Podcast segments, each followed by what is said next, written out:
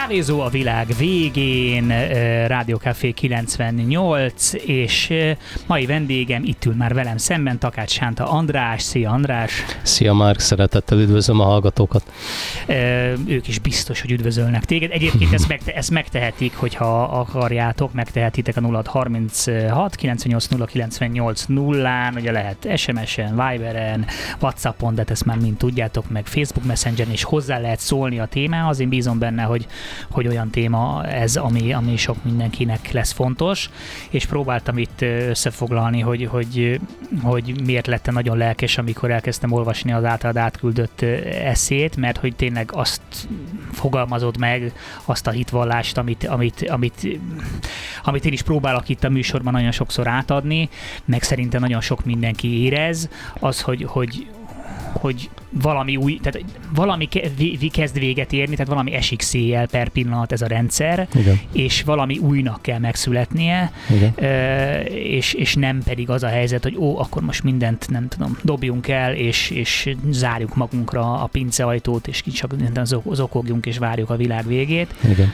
Tehát te abszolút ezt képviseled, Mármint nem az utóbbit, hanem az előbbit, ugye? Már az előbbit, igen, igen, semmiképpen sem az utóbbit. Igen. De miért egyetlen erre rá térnénk, esetleg a, ha, ha, arról mondani egy pár szót, hogy mit jelent a humán ökológia, mert nem vagyok benne biztos, hogy, hogy, hogy mindenki uh, ismeri, hogy mit takar a humán ökológia. Igen, ez egy új tudományterület, amit gyakorlatilag az ökológiai válság hívott eh, életre. Nagyjából fél évszázada döbbentünk rá széles körben, hogy ökológiai válság van, tehát klímaváltozás, fajok tömeges kihalása, stb. Ugye ezek az összetevői, és a humán ökológiai nagyon egyszerűen fogalmazva azzal foglalkozik, hogy egyrészt mit teszünk ezzel a bolygóval, másrészt eh, mit tehetünk azért, hogy ne, tegyük tönkre, hogy minél inkább mérsékeljük ezeket a károkat. Na most ezt ugye nagyon nehéz elhelyezni, nem is lehet elhelyezni a tudományterületeknek a megszokott és mindenki által jól ismert rendszerében, ami a 18.-19. században alakult ki. Ezt mindenki tudja, hogy van közgazdaságtan, szociológia, biológia, stb. Ugye alapvetően természet és társadalomtudományok, illetve hát van, aki a bölcsész vagy humántudományokat még külön választja a társadalomtudományoktól. Tehát ebbe a, a rendszerben nem illik bele a humánökológia. Azt kell tudni tágabban, hogy van egy olyan trend az elmúlt évtizedekben, hogy olyan új területei alakulnak ki a tudománynak, amely területek ezek bizonyos társadalmi problémák, vagy bizonyos társadalmi lehetőségek körül kristályosodnak ki, és az egyik ilyen probléma vagy probléma halmaz az az ökológiai válság, és a humán ökológiának ez a tárgya. Na most ez klasszikus tudományterületeken átível, ez a nehézsége, ugye, hogy ehhez kell érteni természettudományokhoz is, társadalomtudományokhoz is, és a, ezeken belül is számos klassz, klasszikus tudományterület bizonyos részterületeihez, és hát emiatt ugye nem olyan könnyű ezzel bánni. Most már viszont vannak ilyen képzések, ugye én is egy ilyen képzésnek vagyok az oktatója, sőt, majdnem egy évtizedig vezettem is ezt a képzést az eltének a társadalomtudományi karán, de hát most már indul humán ökológia szak ősztől, Sopronban is, Pécsett is. Tehát látszik az, hogy ez az új e, tudományterület az akadémiai szférában is egyre inkább elismerés nyer. Hát fontos is lenne, hiszen, mint ahogy a, a válság szóban benne van, valóban egy ökológiai válságban vagyunk benne, tehát nyilván szükség van olyan szakemberekre, akik, akik ezt átlátják, és nyilván ez, ez nagyon-nagyon szorosan kapcsolódik az emberi tevékenységhez, mert hogy ezt a válságot hát szinte bizonyosan állíthatjuk, hogy a mi tevékenységünk uh, idézi elő, és hát remélhetőleg a mi tevékenységünk tudja, nem tudom, enyhíteni vagy eltéríteni és ezt a válságot. Hát ez a jó hír ugye, hogy ez nem egy, nem egy aszteroida becsap csapódás, vagy, vagy egy hatalmas földrengés, ugye, ami ellen tehetetlenek vagyunk, rajtunk kívüli e, erők okozzák, hanem ezt mi okozzuk, és ez azért jó hír, mert csak, idézőjelben csak magunkon kéne változtatni. Persze, hát nagyon jól tudom én is, hogy ez cudar nehéz feladat, de hát pont ez, a, ez izgalmas, ugye izgalmas időkben élünk. Na, én ugyanezt szoktam mondani, hogy igen, egyrésztről nagyon félelmetes, de más részről meg nagyon izgalmas időkben élünk. Igen. Te is említetted ezt, és a Joe Rogan podcastjában Erik Weinstein is mondott egy ilyet, hogy a legendák korában élünk, tehát hogy ez most egy olyan korszak, mm. amikor amikor olyan változásokat lehet akár egy-egy embernek létrehozni, ami, ami akár több száz évre is befolyásolhatja az egész, egész civilizációt. Tehát, hogy ez tényleg egy, egy, ilyen, egy ilyen korszakváltásban vagyunk, és, és főleg valóban egy nagyon-nagyon izgalmas korszak. Igen, hát az említett eszében, ugye ami a Válasz Online-on jelent meg tavaly novemberben, én idéztem, hát majdnem azt mondtam, hogy korunk egyik nagy társadalomtudósát, de hát, hogy nemrégiben meghalt, négy évvel ezelőtt meghalt, Immanuel Wallerstein, aki a, hát talán a legnagyobb nevű ilyen kritikai társadalomtudós volt, rendszerkritikus figura is, a hatalmas tudása mellett, és ő fogalmazott úgy, hogy most egy olyan időben élünk, amikor e, pici cselekvések is hatalmas hatást kelthetnek, és nem tudhatjuk előre, hogy, hogy melyikünknek az apró cselekvéséből lesz valami nagy változás. Tehát e, mikor, ő úgy fogalmaz, hogy mikor egy rendszer lebomlóban van, akkor van erre lehetőség. Mert ha egy rendszer stabil, akkor hiába kepeszt az ember, már bocsánat, hogy így mondom, a, nem, nem tud beleszólni. Most viszont egy olyan korszakban élünk, és hát ez nagyon fontos, hogy próbáljunk is beleszólni, mert különben olyan erők fogják változtatni a világot, amelyek nem feltétlenül jó irányba viszik, ugye? Tehát ez nem azt jelenti, hogy feltétlenül jó irányba fogunk menni, de itt a lehetőség mindannyiunknak, hogy tudjuk befolyásolni a dolgokat. És akkor tudjuk mi a kis ember is befolyásolni, mert hogy a legtöbb ember szerintem úgy áll ez, hogy hát persze befolyásolnám én, de hát mit tudok csinálni, most ne, szelektíven tudom gyűjteni a szemetet, de ez úgy sér semmit. Igen, hát ez nagyon fontos, hogy, hogy tehát sok, sok aspektusa van ennek a kérdésnek. Nem tudom, hol kezdjem, mondjuk kezdem ott, hogy nagyon fontos lenne túllépni azon, hogy egyéni cselekvések vagy háztartási szintű cselekvések. Nem azt mondom, hogy ezek nem fontosak, mi is otthon igyekszünk ezeket csinálni a családdal, tehát eh, nagyon lényegesek, de amikor egyáltalán szóba kerül az ökológiai válság kapcsán, hogy van valami megoldási lehetőség, van valami ö, lehetőség a cselekvésre, akkor legfeljebb ilyen egyéni, egyéni szintű cselekvéseket szoktunk sorolni. Ugye biciklizél, kapcsolod a villanyt, gyűjts szelektíven a hulladékot, stb. stb. Hogy lehet ezen túllépni? Ugye ez mindenki érzi, hogy ez, ez kevés, fontos megcsinálni, de egymástól elszigetelt egyének nem fognak társadalmi változást létrehozni. Ehhez az kell, hogy összefogjunk, újra felfedezzük például a közösségeket. Ugye két kulcs szó van, az egyik a közösség, a másik meg a hálózatok. Tehát, hogy kapcsolódjanak újra egymáshoz az emberek, próbáljanak közösen cselekedni, és ha közösen cselekszünk, akkor már lehet rendszer szintű változtatásokat is elérni. E, nagyon egyszerű példát mondok, ugye? Néhány ember akármelyik településen, mondjuk nagyobb településeken itt Magyarországon összefog, és hát vannak is erre példák az elmúlt évekből bőven, és azt mondják, hogy létrehozunk egy helyi termelői piacot, vagy egy kosárközösséget, ugye, amit egyébként mi is, én Csákváron lakom egy kisvárosban, Fejér megyében, és Például mi is öt évvel ezelőtt létrehoztunk egy kosárközösséget, a Vértesi Kamrát. Aki nem tudna a hallgatók közül, hogy mi az, hogy kosárközösség, ez azt jelenti, hogy általában városokban működnek ezek, sőt, hát szinte mindig, de a környező vidékre támaszkodva vannak olyan emberek, akik megállapodnak környékbeli helyi termelőkkel, hogy egy, a hétnek egy bizonyos napján, egy bizonyos órájában, egy bizonyos helyre elhozzák a hát lehetőleg ökológikus körülmények között termelt, finom, egészséges minőségi helyi termékeiket. És akkor ezt lehet rendelni, ehhez van egy, van egy oldal is, egy honlap általában előre lehet rendelni. Hasonlít egy piachoz, vagy bizonyos formái hasonlítanak egy piachoz, de több tekintetben mégis eltér, de olyan szempontból mondhatjuk, hogy ugyanaz, hogy mind a kettő, a kosárközösség is, meg a helyi termelői piac is arról szól, hogy hogy egészséges helyi, helyben termelt élelmiszerekhez jussunk, és ugye ez azt jelenti, hogy akkor legalább egy részét az élelmünknek nem a szupermarketban fogjuk megvenni, és nem nagy élelmiszercégeknek fogunk fizetni, hanem a helyi termelőknek fogunk fizetni. Na most ez azért nagyon fontos, ugye, mert ez egy rendszer szintű változtatás, tehát onnantól kezdve, hogy létrehozunk egy ilyet, mint ahogy például Csákváron van ez a vértesi kamra, onnantól kezdve ott a lehetőség, hogy mindenki, aki helyben lakik, választhassa ezt az alternatívát. Akkor is, ha egyébként nem annyira ökotudatos, nem ez az elsődleges indoka, egyszerűen ez van közel, vagy itt vannak a legfinomabb sajtok, vagy kenyerek, stb. stb. De már rögtön egy rendszer szintű változás, ami az emberek viselkedését tudja egy ökológikusabb irányba terelni, akkor is, ha nem tartozik hozzá, hogy az előbb mondtam, egy erőteljes ökotudatosság.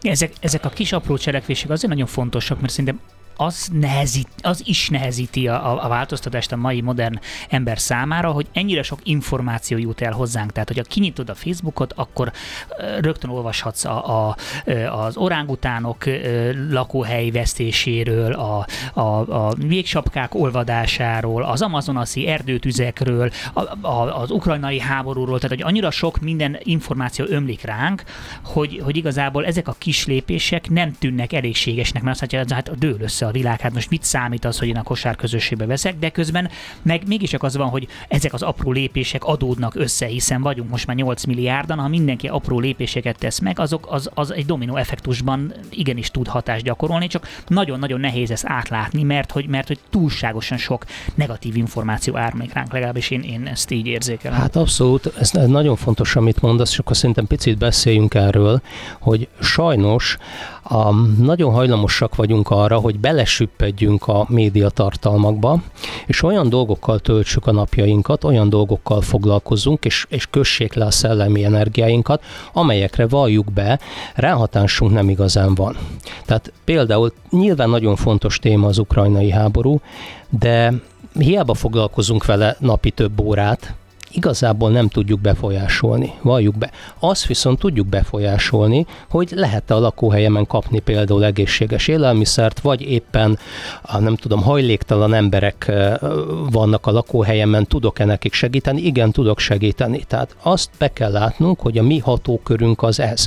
Gyakorlatilag a saját településünk az, ahol hatni tudunk, viszont ott tényleg tudunk hatni, és itt meg kéne próbálni hat, hatnunk. Hát döntő többségünknek legalábbis ez a hatóköre ugye? Hát persze most akkor legyél, nem tudom, miniszterelnök, stb. Akkor lesz egy tágabb hatóköröd, de döntő többségünknek ez a hatóköre. Nagyon fontos lenne arra koncentrálni, és azzal tölteni az időnk nagy részét, hogy hogy ezzel a hatókörrel és ezen belül foglalkozzunk. Na most ugye van egy olyan mondás, elég elcsépelt mondás, hogy gondolkoz globálisan, cselekedj lokálisan. Van benne igazság, de én azzal egészíteném ki, vagy úgy módosítanám, hogy gondolkoz elsősorban azért lokálisan, persze a globális kontextus is nagyon fontos, és azzal is kell foglalkozni, de nem, nem szabad, hogy túl sok időt vigyen el ahogy mondott, hát például az orángutánok eh, sorsára is nagyon kevés hatásunk lehet, bármennyire is fontos a dolog egyébként. Tehát ott a, a helyben élőknek Igen. kéne azt megoldani, és nem nekünk. Igen, agyon tudja nyomni a cselekvési eh, energiát az, hogy azt látjuk, hogy hát nem számít, nem, nem, nem tudom ezt a sok globális problémát megoldani, meg mi lesz majd, uh-huh. ha mhm. ez az amaz, tehát hogy több lépésre előre, és az emberek valahogy azt érzékelik ezáltal, hogy globális információhoz jutnak, hogy globális megoldásokat is kell tudniuk Igen szolgáltatni, holott igen, egy, egy, egy, egy, egy személyben arra valóban nincsen ráhatásunk, de ezekre a dolgokra pedig igen. Abban kell, abban kell reménykednünk, és ez abszolút nem alaptalan remény, hogy nem vagyunk egyedül, akik látjuk ezt a probléma halmazt. Tehát mondjuk, ahol az orángutánok élnek, ott is vannak olyan emberek Ázsiában, akik látják a problémát és fognak ellene tenni. Tehát az az, az ő hatókörük, és és hát ebbe, erre mérget vehetünk, hogy nagyon sokan látjuk az ökológiai válságot, és sajnos, ami viszont nem jön át, legalábbis a fősodratú médiából, hogy mennyi nagyszerű helyi kezdeményezés van szerte a világban, itt Magyarországon is, amelyek előre mutatnak, és hogy emberek fognak össze, és akár civil szervezetekben, akár baráti társaságokban, de így nem csak igyekeznek, hanem tudnak is tenni. És ahogy mondod, sok kis apró dolgot, de hát ez a sorsunk, ugye, hogy ezeket az apró dolgokat tudjuk csak csinálni. Igen, nagyon-nagyon fontos ez a, ez a, a, a, én úgy szoktam ezt valahogy elképzelni, mint hogyha sok apró buborék, hogy a buborékokat összeengednek, azok előbb-utóbb összeállnak egy, egy, egy nagy buborékká, tehát hogy tényleg tudunk, tudunk komoly hatást gyakorolni, és egyébként meg a közösségi média, bár nagyon sok negatív aspektusa is van, például ez a nagy mennyiségű negatív információ áramlás, de abban egy fantasztikus eszköz, hogy az embereket össze tudja hozni egy jó ügy érdekében, sokkal egyszerűbben, mint bármikor valaha. Tehát ez is, ez is, egy, ez is egy fontos igen, dolog. Igen, na most ez, azért ez egy, ez egy kétélű fegyver, tehát lehet, természetesen én is tudom, meg magam is használom, és igyekszem jóra használni, de megint csak visszakanyarodhatunk oda, hogy ha nagyon elsüppedünk benne, és órákat töltünk ott naponta, akkor nem fogjuk észrevenni, hogy ott van egy kivágandó fa egy utcával ar- arrébb vagy a sarkon, ott van egy hajléktalan ember, akinek segíteni kellene a saját sarkunkon, tehát akkor ebbe a mediatizált igen, világban vagyunk benne, és nem a valódi világban, nem azon a helyen vagyunk jelen, ahol, ahol lakunk. Tehát nagyon fontos itt, úgy lehet ezt fogalmazni, hogy a, például, hogy a hely újra felfedezése, kötődni egy helyhez, egy, egy, egy jó értelemben vett lokálpatriotizmus, hogy én itt lakom, nekem ez a hely fontos, én ezért felelősséget vállalok, és ugye akkor oda térhetünk vissza, hogy nem csak én, hanem meg kell találnom helyben azokat a társakat, akikkel együtt tudom csinálni. Most ez egy nagyobb településen egyébként nem túl nehéz. Egy pici faluban van ennek nehézsége, de itt Budapesten bármelyik kerületben meg tudod találni, egy kicsit keresni kell, vagy egy kicsit ügyesnek kell lenni, de a hasonló gondolkodású társakat meg lehet találni. Hozzáteszem, hogy ez ráadásul buli is, tehát megtalálsz olyan embereket, akikkel jól érzed magad, akik amúgy a barátaid, de közben, hát nem csak, nem tudom, bulisztok, kirándultok, hanem közben valamiféle világjobbító cselekedeteket is próbáltok együtt végrehajtani. És a közösség, a valódi közösségek nagyon fontosak, ezt nagyon sok vendéggel már körüljártuk, hogy ahogy mondtad, hogy, hogy a közösségi médiának megvan az a, az a veszélye, hogy akkor bele süppedünk ebbe a, ebbe a buborékba, és aztán ott, ott vagyunk, és úgy, gondol, úgy érezzük, hogy cselekszünk azért, mert mondjuk megosztottunk egy cikket, és vagy valahol jól oda kommenteltünk valamit, Igen. miközben egyébként meg szépen magányosodunk el, és ülünk így a, a saját kis, kis buborékunkban, a lakásunkban, és egyre kevesebb közösségi élményünk van, miközben ugye ez is bizonyított, hogy az embernek szüksége van ezekre a közösségi, valódi húsvér közösségi Igen. élményekre. Tehát, hogy ez is nagyon fontos, és szerintem talán ebben is elindul egy ilyen, egy ilyen hát az egy kettéválás. Tehát, hogy egyrésztről talán lesz a társadalomnak olyan része, akik aztán nem tudom, már vérben akarják majd élni az életüket, de hogy lesz egy másik része, és bízom benne, hogy a nagyobb része, akik pedig azt mondják, hogy hát ez így, ez így, ez így nem jó, mert nem érzem, nem érzem jól magam ettől, attól érzem jól magam, hogyha egy társasággal valahová elmegyek, és ezt én is megtapasztaltam mondjuk pataktisztítást szerveztünk, és az emberek jöttek, és baromi boldogan tapicskoltak nyakig a sárba, és hurcibálták ki a gumiabroncsokat, és, és, és amint vége volt, már jöttek, hogy akkor mikor lehet folytatni. Ez hol a Pilisben, ahol igen, laksz, igen? Igen, igen, igen, ott szerveztünk egy ilyet, és most már pár éve, pár éve még a Covid előtt volt, és azóta egy kicsit elakadt a projekt, van egy nagyon, egy nagyon helyes patakocska, amit egy jó 40 éven keresztül szemétledobónak használtak, és egy uh-huh. szakaszát megtisztítottuk, csak van egy szakasz, ami nehezebben elérhető, de hogy ott azt abszolút megtapasztaltam, hogy annyira boldogok voltak az emberek, hogy tudnak valamit csinálni, és ez nagyon fontos, és az nagyon fontos abban, amit ti is csináltok a, a kiutok.hu-n, hogy megmutatják, hogy mit lehet csinálni, mert szerintem sok ember szeretne valamit csinálni, csak nem Igen. látja, hogy mit tudna tenni. Igen, hát a kiutak.hu-t, ha említed, akkor, akkor hadd beszéljek róla egy kicsit. E, ezt az oldalt a Kisközösségi Program nevű kezdeményezésünk 15 éve működő a helyi ökoközösségeket segítő kezdeményezésünk e, keret keretében indítottuk, annak egy projektje, még négy és fél évvel ezelőtt, és ennek az a lényege, hogy egyrészt olvasnivalókat, illetve néznivalókat ajánlunk, hát sok százat, életünk különböző témaköreiben, az élelmünktől kezdve élőlénytársaink védelmén át egészen a részvételi demokráciáig. Emellett pedig, és most már ez van előtérben inkább az oldalon, ahogy te is említetted, konkrét cselekvési tippeket mutatunk. Tehát például azokat is, amiket az előbb említettem, hogy szervez helyi termelői piacot, vagy szervez bevásárló közösséget. Ezek is egy-egy tippként ott szerepelnek, és most már, ha jól számolom, akkor 113 ilyen tipp van fönn, tehát ott egy olyan étlap és kategorizálva, hogy kezdő, középhaladó és haladó tippek, tehát most ha elkezded és találsz társakat, nyilván kezdő, kezdő tippekkel érdemes kezdeni, tehát alacsonyan függő gyümölcsöket érdemes először leszakítgatni, mert, mert ugye kell a kezdetben a sikerélmény, tehát tényleg bőven lehet találni lehetőségeket. Ezeknek a tippeknek egy része egyébként közösségszervezési tipp, egy jelentős része.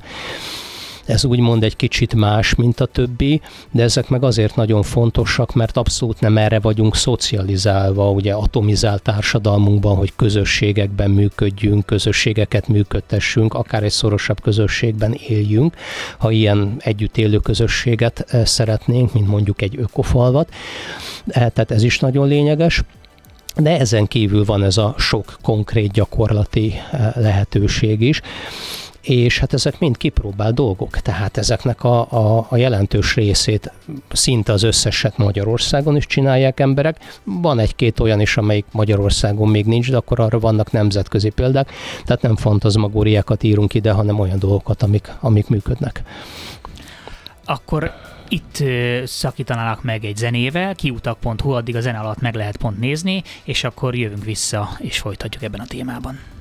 Takács András humán ökológus, az ELTE egyetemi docense a vendégem, akivel hát mindenféle humán ökológiai megoldásról beszélgetünk, de most egy kicsit nem a, a megoldásokról, hanem mondjuk a jelenleg gyakran előforduló problémákról, ami, ami, ami mind a kettőnknek vesző paripája, hogy te ezt megfogalmaztad, hogy van egy ilyen ökokatasztrófista szemlélet odakint, ami, ami, ami nekem is nagyon böki a csőrömet, hogy, hogy, hogy im, imádunk azon nyammogni, különösen a médiában, de vannak ugye olyan ö, magukat kutatónak nevező személyek, akik, akik, akik szintén ezt erősítik, hogy hát igen, itt a vég, és már úgy sincs mit, mit tenni, és nem tudom, ez a, ez a zárjuk magunkra a pince ajtót. Van köztük valódi kutató is egyébként, hozzáteszem, tehát ja, Um, akkor rögtön szeretnék egy, egy fontos elválasztást tenni, és hogy mindenkinek világos legyen.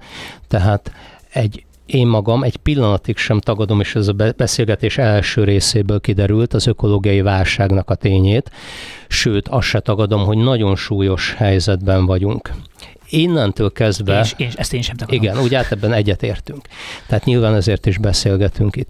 Innentől kezdve viszont ketté válik a dolog, és az ökokatasztrofisták azt mondják magabiztosan, hogy ők látják a jövőt, és látják, hogy a végzetünkbe megyünk, és ezzel már nem lehet mit kezdeni. Nagyon cukik vagytok ti itt, hogy ezé kosárközösség, meg bicikli, meg EIPS, meg stb., de hát ez, ez semmit nem fog segíteni. Tehát nagyon magabiztosan jövendőlik a világ végét ettől szeretném elválasztani azt a szemléletet, amelyik azt mondja, hogy a jövőt nem ismerhetjük, túl kevés, erről majd beszéltünk egy kicsit, vagy kifejthetjük, de egyszerűen túl kevesek vagyunk minnyáján, beleértve nyilván engem, engem is ahhoz, hogy az iszonyatosan komplexé vált világunkat átlássuk, és emiatt nem tudjuk azt sem megmondani, hogy ez a borzasztóan komplex rendszer, sőt tovább megyek. Ugye itt sok egymásra ható komplex rendszerről van szó. Társadalmi rendszer, azon belül gazdasági rendszer, politikai rendszer, az ökológiai rendszer, a, az éghajlati rendszer. Borzasztóan bonyolult a dolog próbáljuk ezt megérteni a tudomány segítségével, nagyon limitált a megértésünk. Ezt a, tiszteletben... lehet is látni, ha visszanézünk egyébként az összes jóslatra, ami Igen. nagyjából a, a Igen szá, több száz évre visszamenően mindig voltak jóslatok, és igen kevés volt az, ami, ami, ami rá meg tudta jósolni, hogy mi fog jönni, ha egyáltalán volt hát olyan. Elenyészően kevés, ugye, és ezeket egy időben én gyűjtöttem is ezeket a példákat, egy kicsit persze ilyen kárőrvendő dolog is, hogy lám még a Nobel-díjas és mekkora hülyeségeket mondott, és most nem akarok tényleg itt személyeskedni, meg kipécézni senkit jelenleg, de hát azért, azért számos ilyen példát tudunk mondani. Szóval Sokkal szerényebbnek kellene lennünk, és azt kellene mondanunk, hogy a jövő az kiszámíthatatlan, megismerhetetlen, és világos az, hát is értem azt, hogy a jelenlegi trendek tényleg egy, egy, egy katasztrófa, egy ökológiai katasztrófa eh, felé mutatnak. Na de hát nem úgy működik a, a, az emberi társadalom, meg nem úgy működik a világunk, hogy vannak trendek, és akkor azok egyenes vonalban meghosszabbodnak, és hát ilyen egyszerű lenne. Nem, hát itt mindig kanyarokat eh, kell feltételeznünk, előre láthatatlan, előre kiszámíthatatlan, nem várt kanyarok is lehetnek. Hát hány olyan felfedezés van, ami, ami egyszer csak megérkezik, senki nem számított rá, és teljesen a fejetetére állít mindent. Tehát, hogy ez, ez ha csak a tudomány szemszögéből nézzük, már itt is lehet benne valami változó, arról nem beszélve, hogy, hogy a természet sem egy, a, a, az ökológiát is hajlamosak vagyunk egy kicsit egy ilyen, egy ilyen, egy ilyen passzív, valami kis, nem tudom, ilyen hátán, hátán fekvő bogárnak tekinteni, mm. ami, ami ott, ott nyüglődik, és nem tud semmit csinálni, de, de az ökológiai rendszer is rendkívül rugalmas, és rendkívül jól tud adaptálódni. Tehát ez, ez hát is egy bizonyos kell. pontig, igen, most ugye az a baj azokkal a változásokkal, amelyeket itt mi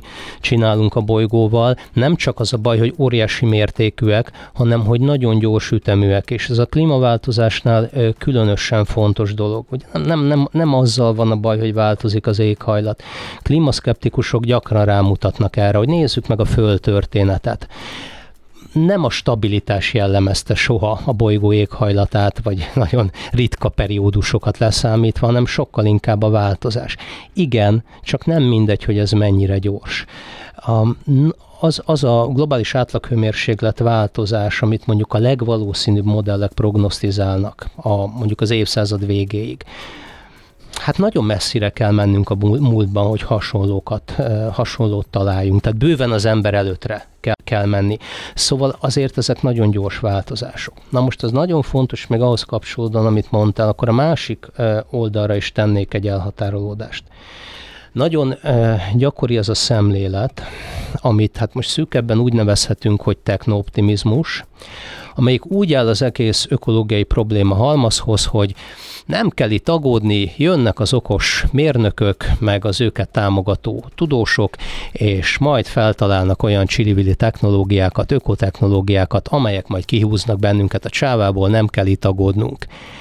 Ez megint egy nagyon kényelmes pozíció. Azt vegyük észre, hogy az ökokatasztrofista pozíció is baromi kényelmes, ugye? Hát az is igazából, hát nem tudunk már mit tenni, és a többi. Igazából nincs teendőnk. A bunkerépítésen kívül, meg a hasonlókon kívül nincsen igazán teendőnk. Sok mindent nem tehetünk. Most tágabban a technooptimizmust a, értelmezhetjük úgy, mint egy a jelenleg fennálló társadalmi-gazdasági berendezkedésbe vetett hitet, és itt nem csak a technológiába vetett vakhitről van szó, egyébként ez tényleg egy vakhit, ez nem túlzás, gyakorlatilag istenítjük a technológiát, isteni beavatkozást várunk tőle. Tehát ez, ez, ez nem túlzás ezt mondani. Hogy ez az egész technooptimizmus, tehát hogy a technológiára, az ökotechnológiákra, mint megváltókra tekintünk, ez egy tágabb, hát ilyen tulajdonképpen a, a, a mai társadalmi-gazdasági rendszerbe vetett hitbe ágyazható bele, tehát ebbe beletartozik például az is, amikor valaki úgy gondolkodik, hogy a mai gazdasági rendszer, amit most nevezzünk globális kapitalizmusnak, ez nagyszerű, csak nem tudom, milyen zöld, zöld néniket, bácsikat kéne a vezérigazgatói székbe ültetni, és ide tartozik az is, hogy a politikai rendszer szintjén, amikor valaki azt mondja, hogy ez a fajta eh, képviseleti demokrácia, amit hozzáteszek, számos politika tudós nem is nevez demokráciának, ugye, hanem inkább a képviseleti rendszer kifejezést eh, tartja eh, megfelelőnek rá. Ugye ez is teljesen rendben van, csak a megfelelő politikai elitet mondjuk úgy, hogy zöld pártokat kell a hatalomra jutatni, és akkor majd ők megoldják itt a problémákat elsődlegesen törvényalkotással. Tehát ezek mind arról szólnak, hogy ragaszkodunk, foggal körömmel ragaszkodunk a mai társadalmi-gazdasági berendezkedéshez, és nem próbálunk elképzelni valami újat, nem vagyunk kritikusak vele szemben. Na, Most itt, itt a nagyon komoly kulcs az elképzelni, amire mi nagyon sokszor igen. visszatérünk itt a kávézóban, hogy, hogy, hogy valahogy a képzeletünk is, ami egyébként egy nagyon fontos eszközünk, és ez megnyilvánul a, a kulturális termékeinkben, a filmjeinkben is, hogy szinte elképzelni sem tudunk egy másik fajta rendszert, holott egyébként egy csomó szakember már dolgozott ki olyan rendszereket, és gondolom, hogy, hogy, hogy, hogy ö, ti is foglalkoztok ilyenekkel, amik működőképesek lenni. Nem arról van szó, hogy mert sok mindenki azt mondja, hogy hát igen, nem jó ez a rendszer, de ne, még nem találtak ki ennél jobbat, de azért ez nem teljesen igaz. Ez nem teljesen igaz, és erre majd vissza is térhetünk mindjárt, mert szeretnék is visszatérni ugye a pozitív víziók hiánya, mondjuk így lehetne megfogalmazni azt, amit másképpen, amit mondtál, vagy röviden, de hogy még egy picit befejezve csak a gondolatmentet, mielőtt erre térnék. Ugye itt mondtam, hogy se az ökokatasztrofista út nem helyes, és nem írnám alá, se ez a, hát én úgy hívom, hogy rendszerhű gondolkodásmód, amiben a technooptimizmus is tartozik. Tehát, Tehát ami arról szól, hogy ez ugyanez a rendszer, végig ugyanezt megőrizzük, csak kicseréljük az elemeket, igen, nem tudom, a belső Kicsit autókat, igen, elektromos igen, autókra, de igen. minden marad ugyanabban. Igen, tehát kicsit le, le kell önteni zölddel, és akkor, akkor minden rendben lesz. Tehát ez két olyan, ugye ez a technooptimista, illetve rendszerhű gondolkodásmód, ez nagyon gyakori.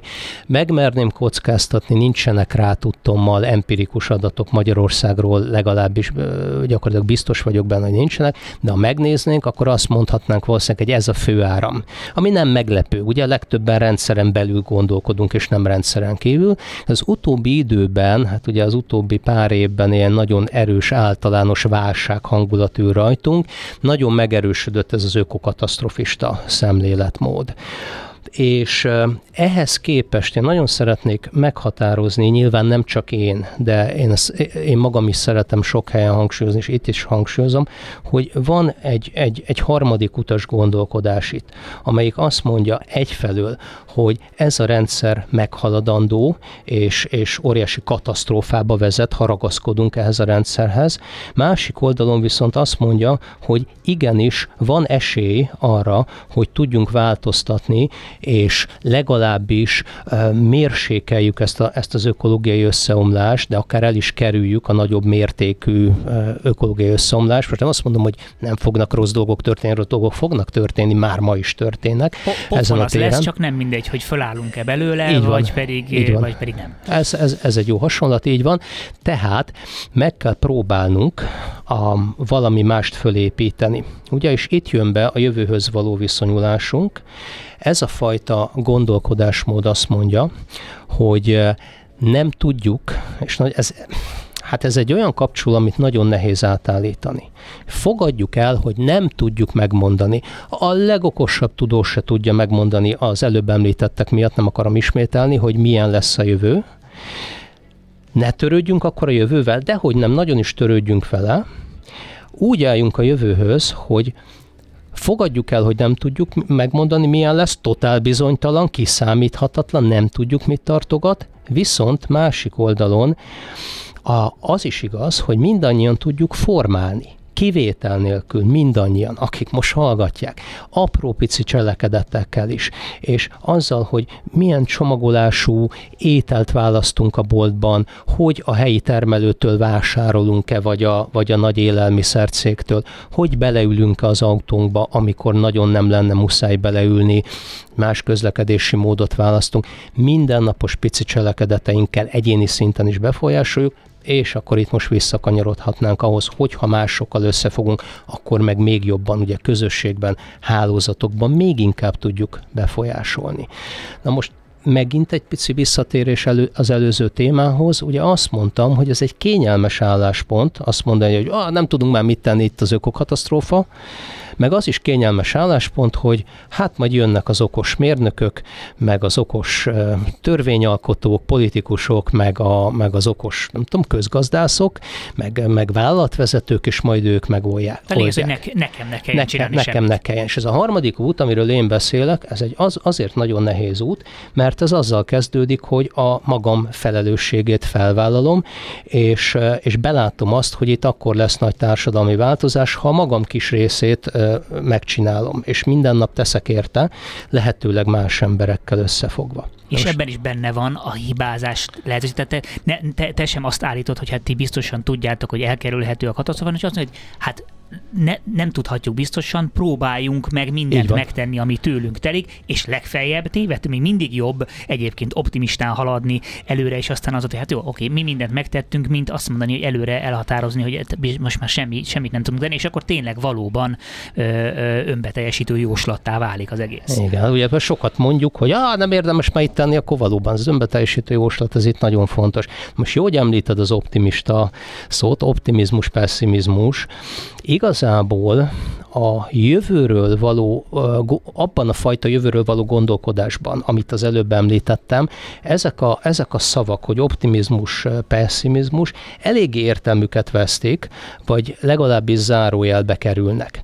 Mert hát gondolj bele, hogy ha azt mondod, hogy a, a jövőt nem tudhatod, az teljesen kiszámíthatatlan, abban ugye az van benne, hogy lehet, hogy egy borzasztó rossz irányba megyünk, lehet az is, hogy, hogy jó felé kanyarodunk, tehát hogy a trendekben lesz egy, egy kanyar, és annak a rengeteg embernek az erőfeszítése, aki nap mint nap igyekszik tenni, igyekszünk tenni, ugye, mi is az ökológiai válság ellen egyszer csak beérik és elér egy kritikus küszöböt. Tehát ha, ha ezt is egy, egy reális forgatókönyvként fogjuk fel, és akkor azt látjuk, hogy itt tényleg sokféle kimenet lehet.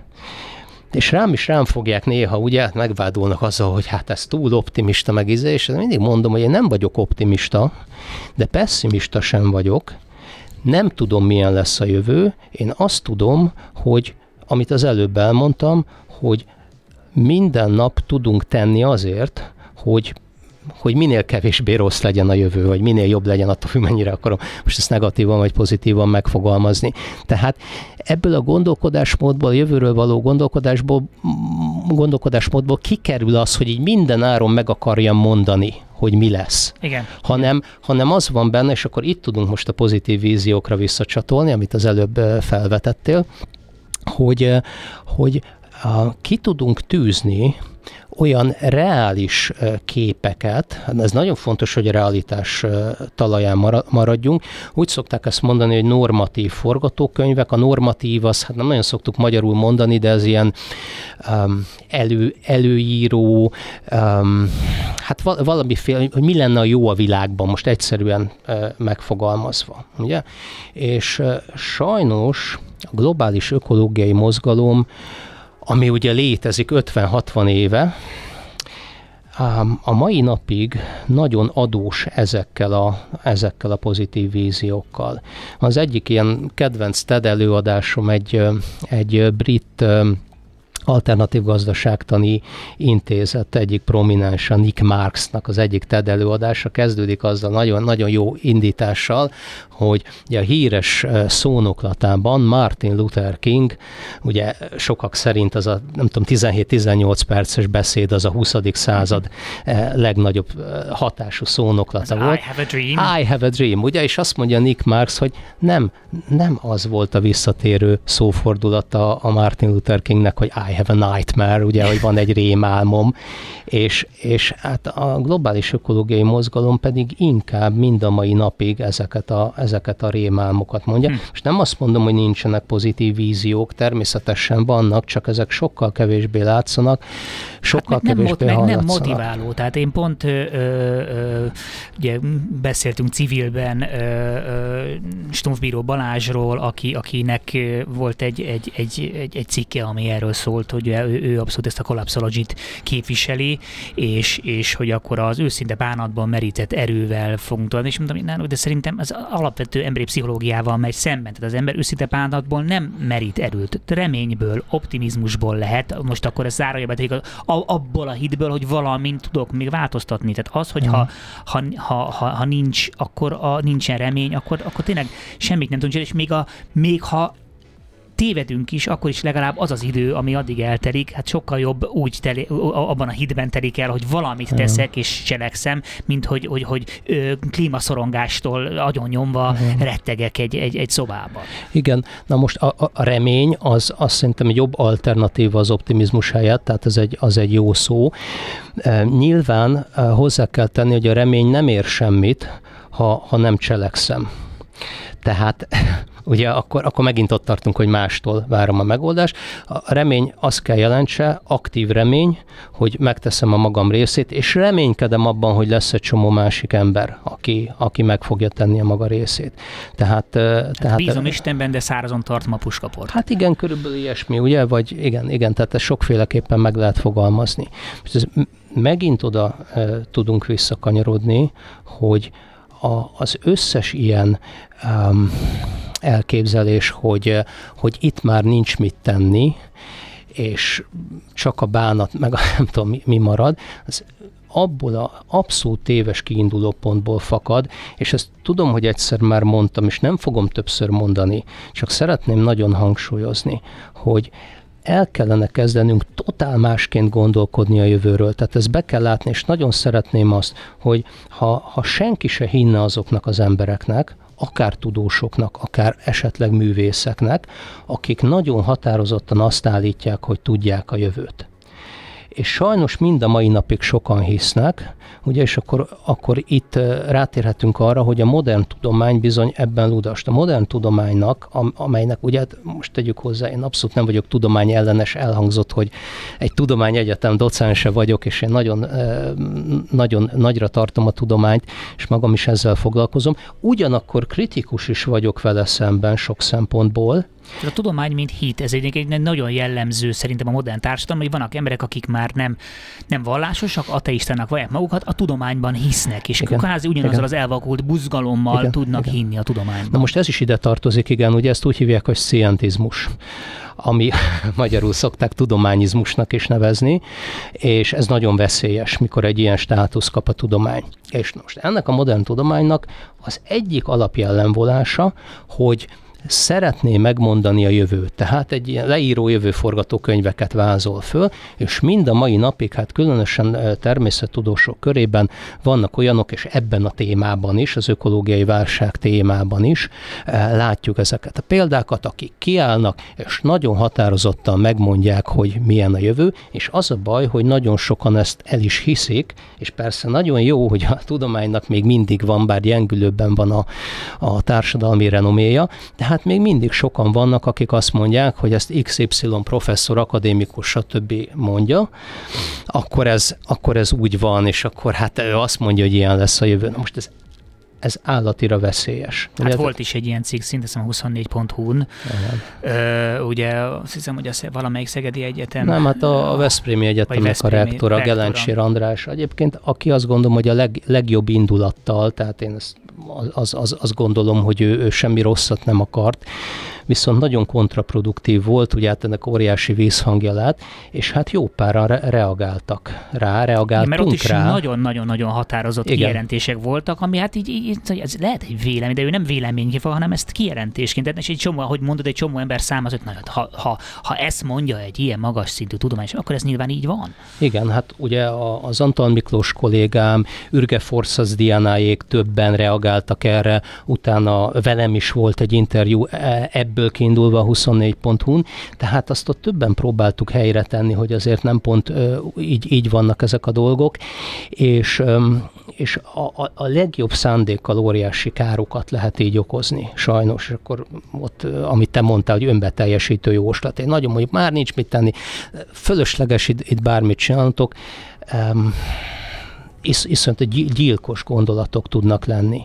És még egyszer, hogy megint abból indul ki, hogy valaki nagyon határozottan gondolja magáról, hogy tudjuk a jövőt, hogy én úgy hívtam ezt ebben a 24.hu interjúban, hogy hübrisz, ugye, tehát mikor olyan, olyan területekre tévedünk, ami, ami, ami, ami nem, nem, nem emberi terület, tehát mi, mi nem tudjuk, hát mi, mi, mi korlátoltak vagyunk, már mint úgy értem, hogy korlátos a, a, az agyi kapacitásunk, hát nem, evolúciósan nem erre alakult ki az, az agyunk, hogy itt globális rendszereket átlássunk, és persze próbálkozunk, meg nagyszerű eredményeket értünk el, meg marhaklasz dolgokat eh, tett a tudomány ezen a téren, de be kell látnunk, hogy baromi sok mindent nem értünk, és olyan meglepetések lehetnek, nyilván negatív irányba is óriási meglepetések lehetnek, tehát itt olyan, olyan szintű, nem tudom, pozitív visszacsatolások, hogy ami azt jelenti, hogy öngerjesztő, önerősítő visszacsatolások történhetnek az ökológiai válság, például a klímaváltozás kapcsán is,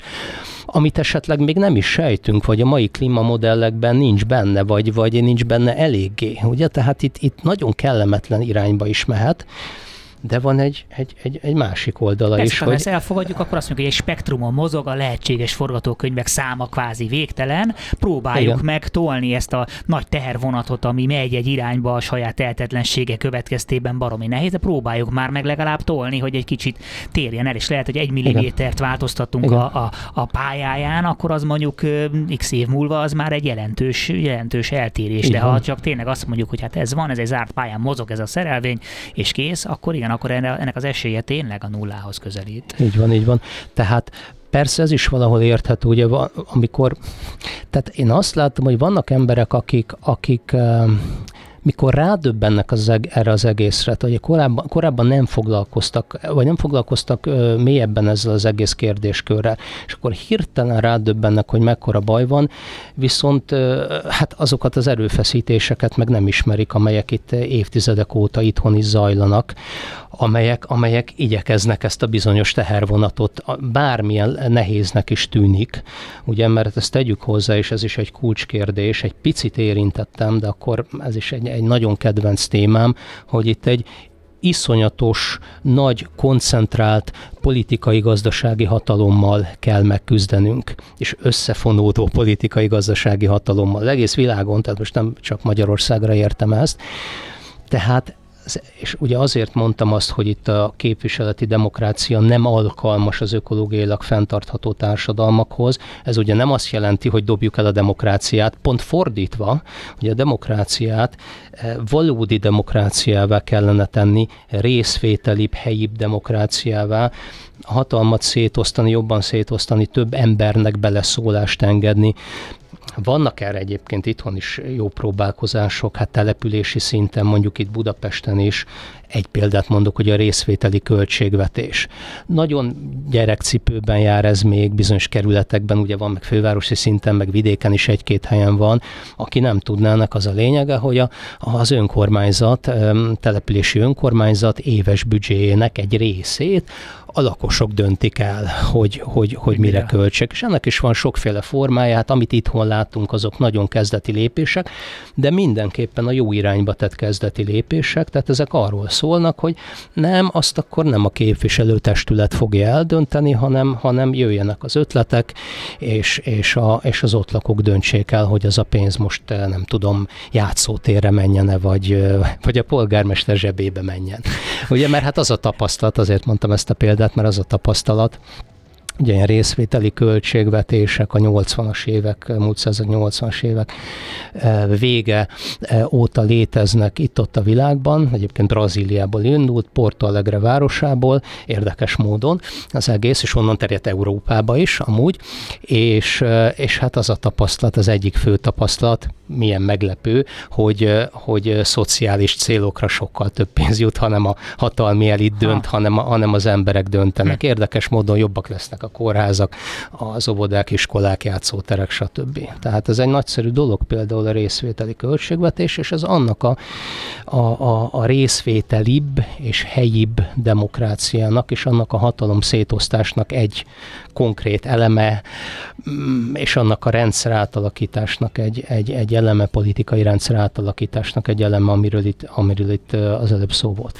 Sokat beszélgettünk a a pessimista jövőképről, de a pozitív jövőképekről nem annyira, és hogy még egy picit maradjunk itt a, a, a pessimizmusnál, hogy milyen, mit gondolsz, hogy miért van az, hogy, hogy ennyire ö, nehezen tudunk pozitív jövőképeket kialakítani. Mm. Tehát nagyon sokszor szoktuk kérni a hallgatókat is, hogyha tudnak mondani olyan, olyan science fiction filmet, ami, ami egy pozitív jövőképet mutat, akkor, akkor azt küldjék el, és igazából nem tudom, a, a 2001 űrodós szokott lenni meg a, a, az ötödik elem, de az se kifejezetten mm. pozitív, csak talán nem teljesen negatív. Tehát, hogy valamiért, hogy miért, mit gondolsz, hogy miért vagyunk hajlamosabbak inkább pessimistán, sötéten látni a jövőt.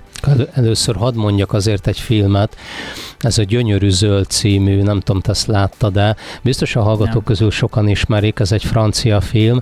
Hát szokták azzal kritizálni, hogy ez ne, nem elég mély, meg stb. Szerintem egy nagyon szórakoztató film, és, és, és elgondolkodtató is. Mm, alapvetően egy jó kis társadalomkritika, és ez tényleg egy ilyen, egy ilyen ökoutópiát is bemutat egyúttal. Úgyhogy, úgyhogy ezt azért tudom ajánlani minden persze Gyö, hibája ellen. Gyönyörű zöld. Gyönyörű zöld, igen. Na, Na most Hát a pozitív víziók, tehát először is azt megint visszatérve ugye ahhoz a gondolkodáshoz, hogy nem tudjuk milyen lesz a, a jövő. A pozitív víziókról én soha nem úgy beszélek, hogy ez lesz, hanem hogy ennek kellene lennie, és próbáljunk úgy cselekedni, hogy, hogy ilyen pozitív jövőképek felé mozduljunk el, vagy minél inkább ezek valósuljanak meg.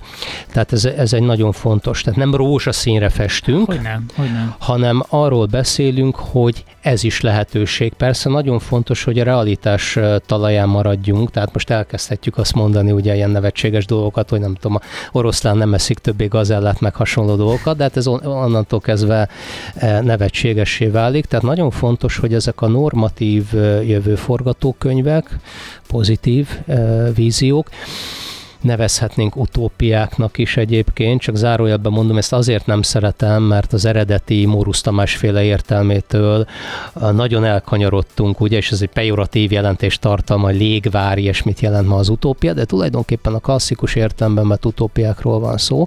Tehát nagyon fontos, hogy a realitás talaján maradjanak. Na most, hogy miért Szerintem egy nagyon összetett és nehezen megválaszolható kérdés, hogy, hogy, hogy miért nem hajlunk ezekre, és miért van sokkal több negatív jövőkép.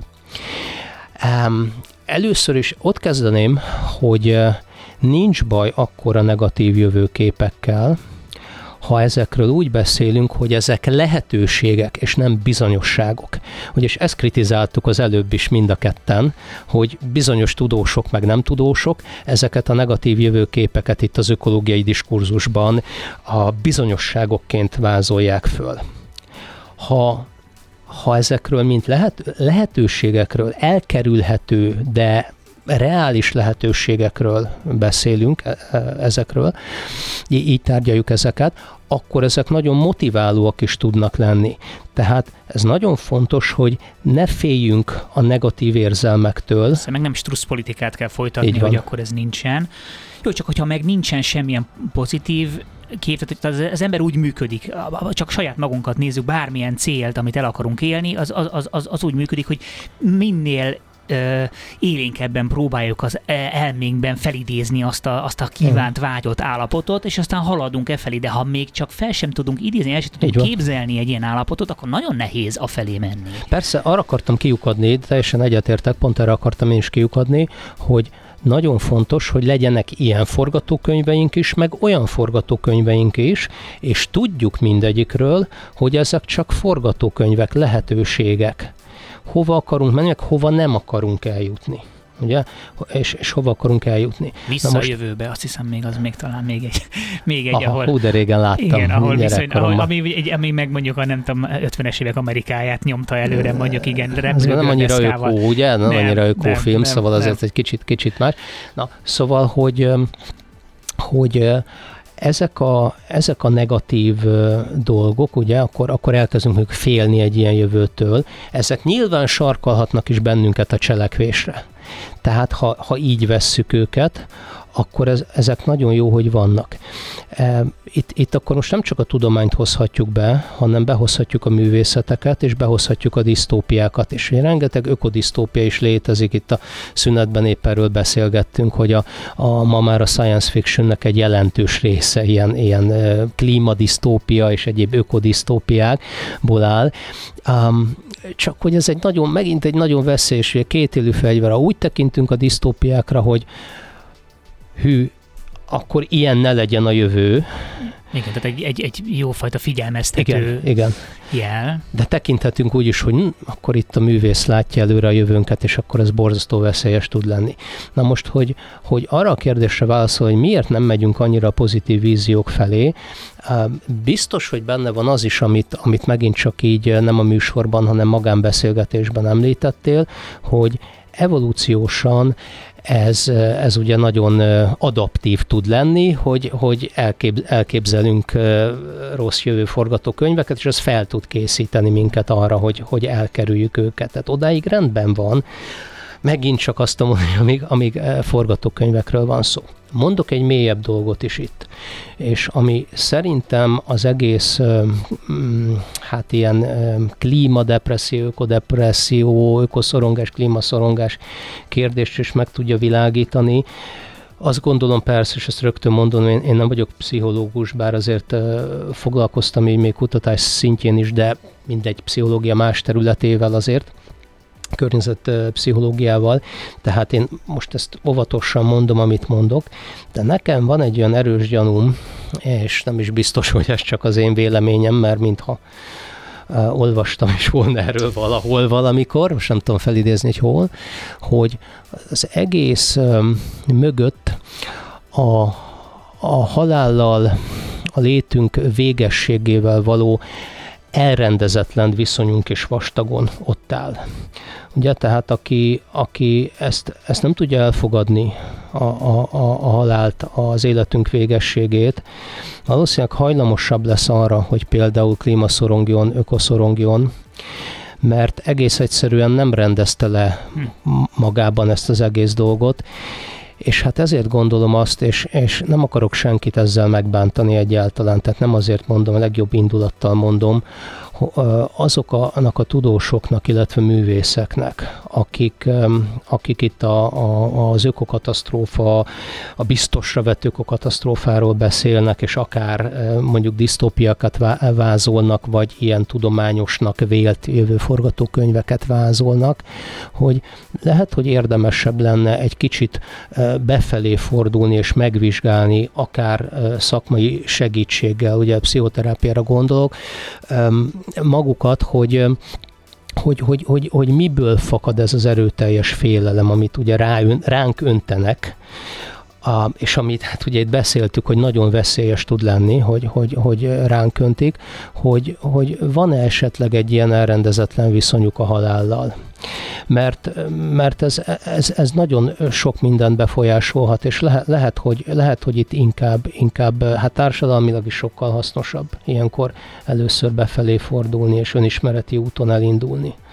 Igen, hát ez, ez, a, ez a modern társadalmaknak a teljes elutasítása, a, a, a halál teljes elutasítása és a, a, az elkerülhetetlenségnek az elut, elutasítása. Tehát én is sokszor uh-huh. szoktam, amikor mondjuk vitába keveredem valakivel ezzel kapcsolatban, hogy azt mondom, hogy figyelj, igazából semmilyen garancia nincsen rá, ettől teljesen független, hogy ha holnapot megéljük. Tehát, hogy, hogy, hogy valahogy úgy tekintenek az emberek, mintha mindent biztosan tudni kellene, hogy akkor ez meg ez meg így lesz, meg úgy lesz. Hát na, honnan tudod, hogy innen nem néz ki, és nem üt el egy autó? Tehát, hogy, hogy valójában nem lehet mindig ö, ö, ö, negatívan, nem, mert hogy egyébként folyamatos életveszélyben élünk, és igazából a, ugye szoktam mondani, az élet egy nem úton terjedő halálos betegség, tehát hogy senki, senki túl nem élte még, tehát hogy ezt el igen. kell fogadni, hogy igen, tehát véges, akármit csinálunk. Hát igen, ez könnyű mondani, és nagyon nehéz, de hát ezen mindannyiunknak ö, dolgoznia kéne, és teljesen jó, hogy ez behozott, hogy ez egy nem egy egyéni szintű probléma, hanem ez a kultúránknak a problémája alapvetően. És mondjuk az is egy nagyon érdekes, ha már itt a különböző tudományterületekről beszéltünk. Nézzük meg, hogy melyik tudományterület ma, hát ma évtizedek óta abszolút a vezető a, a, a tudományok között. Melyikre van a legtöbb pénz, hol van a legtöbb kutató? Hát legalábbis a hidegháború vége óta ez már egyértelműen a, az orvosi biológia, és főleg ugye molekuláris biológia, molekuláris genetika, ha megnézzük mondjuk a világnak a vezető tudományos lapjait, ugye a Nature, Science szokták leginkább emlegetni ezek között, és megnézzük, hogy milyen területről származik a legtöbb cikk, hát, hát magasan vezet e, ez a terület, és ugye hát ez miről szól? Az orvosi biológia nagyon nagy részben arról szól, hogy minél inkább toljuk kifelé az életkort, minél tovább éljünk, és és valahogy próbáljuk meg a, a, az elkerülhetetlent, a, a halálunkat minél jobban elodázni, és ha lehet, akkor még meg is másítani. Hát vannak itt nagyon elrugaszkodott tudósok között ezen a területen, és nagyon elrugaszkodott oh, gondolatok, hogy, hogy itt ne. örök élet felé megyünk, stb., meg, meg, meg valami Trans, irreális. Transhumanizmus, föltöltjük magunkat a felhőbe, és stb. Hát ez, ez, ez, abszolút igen, meg, meg itt nagyon sok mindent be lehetne, és ezek, ezek iszonyatosan katalizálják, és ugye nagyon sok pénzt is adnak ezekre a kutatásokra, hát nem véletlenül, hogy vannak erre donorok, magándonorok, akik, és nem csak gyógyszergyárak, akik ezeket a, a kutatásokat támogatják, mert nyilván azért a vezető terület, mert hogy ide, ide jön a legtöbb pénz és a legtöbb támogatás. Tehát ebbe is érdemes belegondolni, és akkor megint visszatérhetünk ahhoz, hogy lehet, hogy például érdemesebb lenne többet foglalkozni mondjuk a klímaváltozással, vagy éppen azokkal a területekkel, és több, és több hát pénzt is adni ezekre a területekre, meg többet. Nem is, nem is a pénz a legfontosabb, azt gondolom, hanem egyszerűen a, a kiművelt emberfők, azok a kutatók, akik ezen gondolkodnak, Nyilván nem akarom ezt úgy beállítani, hogy mintha ez csak tudományos kérdés volna, de hát azért a tudománynak itt megvan a maga szerepe. Egy picit a, a, a, a beszéljünk akkor a pozitív jövőképekről. Mindig meg is szoktuk kérdezni itt a, a, a vendégeket, hogy ők mondjuk, ha, ha rajtuk állna és lenne egy, egy varázspálcájuk, és el, elhozhatnának valamiféle pozitív jövőt, akkor azt hogyan képzelnék el? És egyébként a legtöbb ember számára ez egy olyan kérdés, amire nem is nagyon tudnak válaszolni, tehát ennyire uh-huh. nincsen benne, hogy még azok az emberek, akik egyébként ezen a területen mozognak, sem vizionálnak mondjuk egy, egy, egy, egy pozitív jövőképet, de, de nektek, nektek azért azért van, mert, mert, mert látom, hogy, hogy, hogy a, a, a ökológiai a, társadalmat vizionáltok. Ez hogy néz neki egy ilyen ökológiai társadalom szerinted? Persze ezt nagyon nehéz tömören összefoglalni, tehát most nem fogom elintézni ezzel a kitérő válaszsal, amit, amit most először mondok, de a kiutak.hu-nak van egy cselekedj menüpontja, ahol ugye ott van ez az említett 110 valahány cselekvési tipp, és ezekből a cselekvési tippekből egy ilyen öko-utópia az, az elkezd kirajzolódni. Na most persze itt az ökológiai vonal az kevés, és hát én is most nagyon sokat gondolkodom az utóbbi időben azon, hogy hol érnek össze a szálak, a, például a Máté Gáboréknak a könyve, nem tudom, hogy te azt ismered, de eléggé ilyen bestsellernek számít, vagy az eladási listákon mindig még most is ott van az élbolyban, hogy ez a normális vagy, amit a, a Máté Gábor igen, már, igen.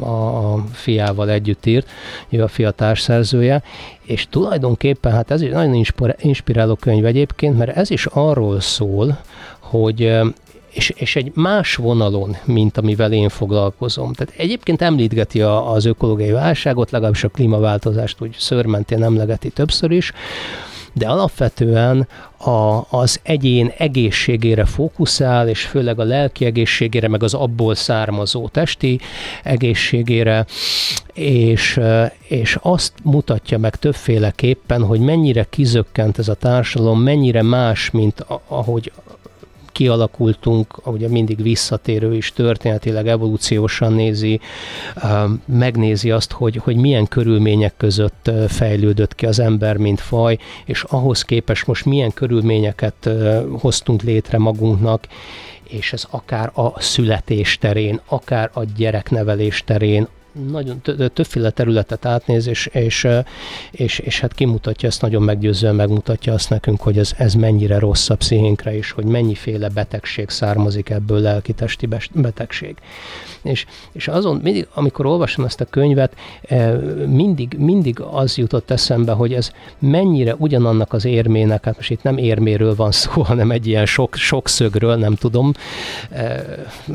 nem tudom, hogy nevezzem, vagy, vagy sokoldalú testről van szó, egy olyan oldala, mégis ugyanarról beszélünk, ugye, hogy ez a rendszer, ez a társadalmi berendezkedés, ez iszonyatosan megbetegítő. Az egyén egészségére mondja például a Máté Gábor, mi meg ugye sokan erről, erről beszélünk, hogy, hogy a, a hát ökológiai szempontból más élőlényekre is természetesen, ugye fajok tömeges kihalása, meg hát ránk nézve is, ugye ez, ez, ez hát visszahat is, a klímaváltozás és a fajkihalások hát is. mi is, ugye, ugye, tehát, hogy ugye hajlamosak vagyunk külön kezelni, hogy van a, van a természet, az ökológia, vannak, a, vannak, a, a, a, vannak az emberek, de hát közben ez, mi, mi a természet szerves részei vagyunk, és igazából ugyanaz a, a probléma kör vetül ki az egész környezetünkre. Tehát, tehát ahhoz, hogy a problémát valószínűleg megoldjuk, ahhoz rendkívül fontos, hogy a saját, az ember saját magában lévő problémáit is megoldja. Tehát megint csak itt jön be a probléma a techno, a techno-optimizmussal, hogy megint csak külső eszközöktől várja a megoldást, miközben a belső problémákkal nem,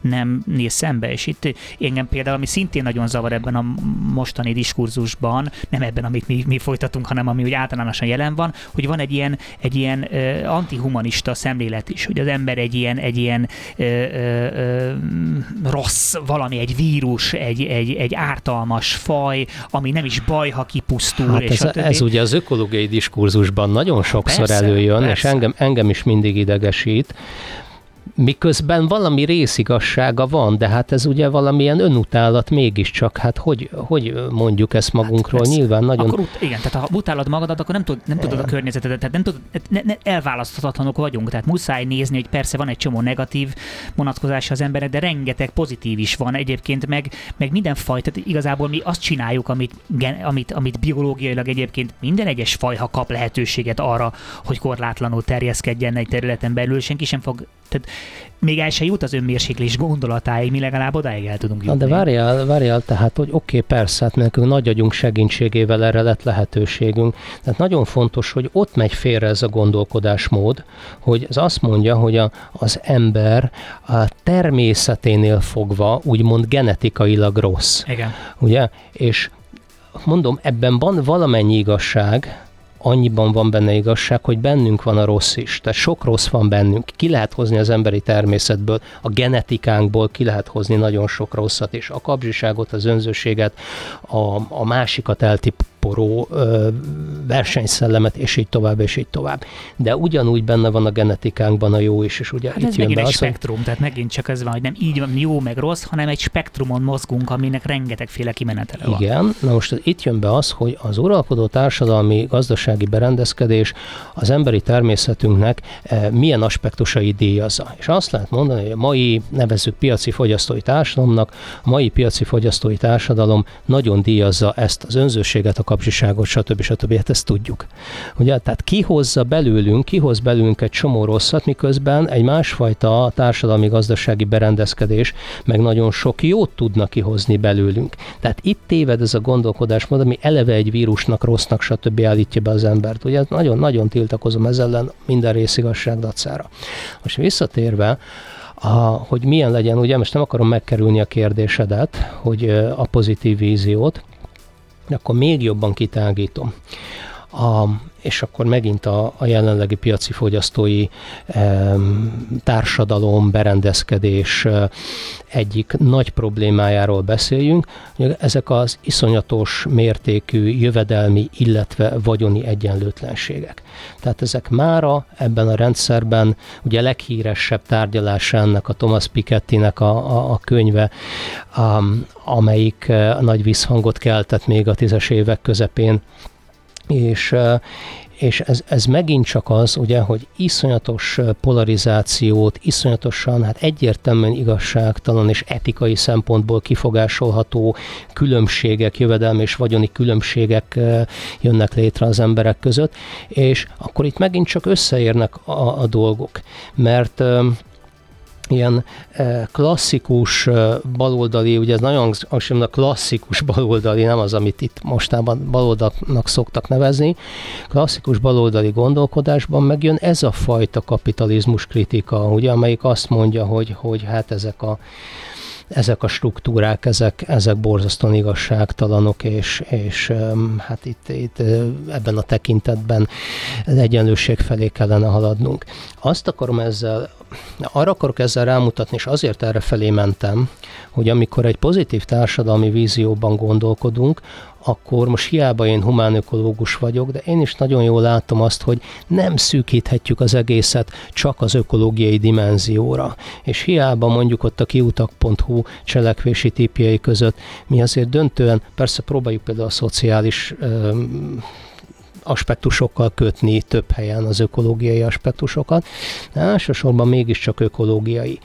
De amit mondok, azt azért is mondom, hogy itt, itt, itt sokféle rendszerkritika összefügg egymással, és most két példát mondtam, ugye egyrészt, ami a, a, a, az egyén egészsége felől közelít, meg a másik, ami a társadalmi igazságosság felől közelít, hogy ezeknek a rendszerkritikáknak egyrészt össze kéne érniük, és ezek egymást tudnak erősíteni, és tulajdonképpen mindegyik arról szól, hogy a jelenlegi politikai, gazdasági, hatalmi struktúrákkal szembe megyünk, és megpróbálunk valami mást építeni. Tehát az én vízióm az ez, ha, ha most nagyon tömören, és tényleg nem lehet ezt nagyon tömören, és azt tudom mondani, hogy kiutak.hu per cselekedj, ugye, ha valaki részletesebben akarja, és ott tényleg sok tucat cselekvési tippből kirajzolódik egy ökológikus társadalmi vízió, különben szinte minden héten bővül, tehát 160-170 tippig megsálunk, érdemes később is végignézni. Hát a lényeg az, hogy, hogy az ad, az ad okot, azt gondolom reményre itt, hogy, hogy sok felől támadják ezt, támadjuk ezt a rendszert, ezt a berendezkedést. Sok, sok különféle vonalról, és ha az a kérdésed, hogy, hogy, hogy milyen pozitív vízióm van, akkor én erre azt tudom mondani, hogy ha nagyon tömören akarok fogalmazni, hogy és ezt már más kontextusban mondtam, mondtam beszélgetésünkben, hogy a hatalom szétterítése.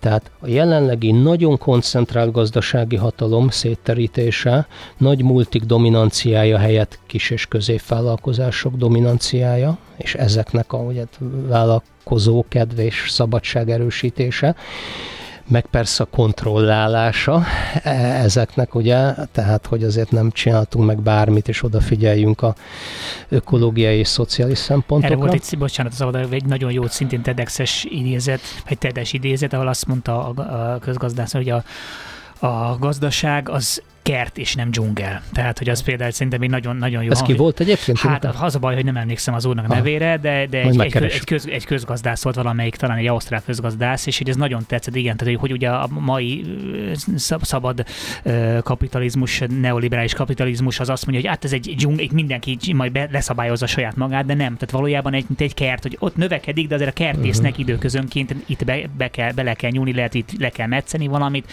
oda kell egy kis trágyát szórni, de hogy, de, hogy, de hogy, hogy, hogy egy kert, ahol kell, hogy legyen egy kert. Csak hát az tényleg egy olyan kertész kell, aki szívén viseli azt a kertet. Nagyon zárójelben mondom, hogy ezt nekem egy kicsit azért nem tetszik, mert nekem a dzsungel az ugye hát a biodiverzitás, izé, az egy nagyon klassz metafora más tekintetben, de értem persze. És a másik ugye nem csak koncentrált gazdasági hatalom, hanem koncentrált politikai hatalomról is beszélünk, és akkor megint oda térhetünk vissza, amiről mit tudom én fél órája már volt szó, hogy a demokrácia kiterjesztése ugye részvételibb demokrácia, helyibb demokrácia, most kimondom itt a végén a csúnya szót, most már nem nagyon fognak elkapcsolni. Van egy nagyon fontos elv, de nincs rá szép magyar szó, ez a szubszidiaritásnak az elve. Te ja, se hallottad? Nem. Szubszidiaritás hát, elve? Hallottam már, de, de, de, de nagyon, tudnám, nagyon ronda. De nem, nagyon igen, ronda. nem tudnám elmagyarázni. Hát ezt most nagyon többféleképpen is meg szokták fogalmazni, nagyon egyszerűen ez azt jelenti, hogy mindig az érintettek döntsenek. Uh-huh egyfelől semmit rólunk nélkülünk, ugye, ez egy ismert eh, jelszó, és ez ezt jelenti, szubszidiaritást, másfelől meg ne is avatkozzunk bele mások dolgába.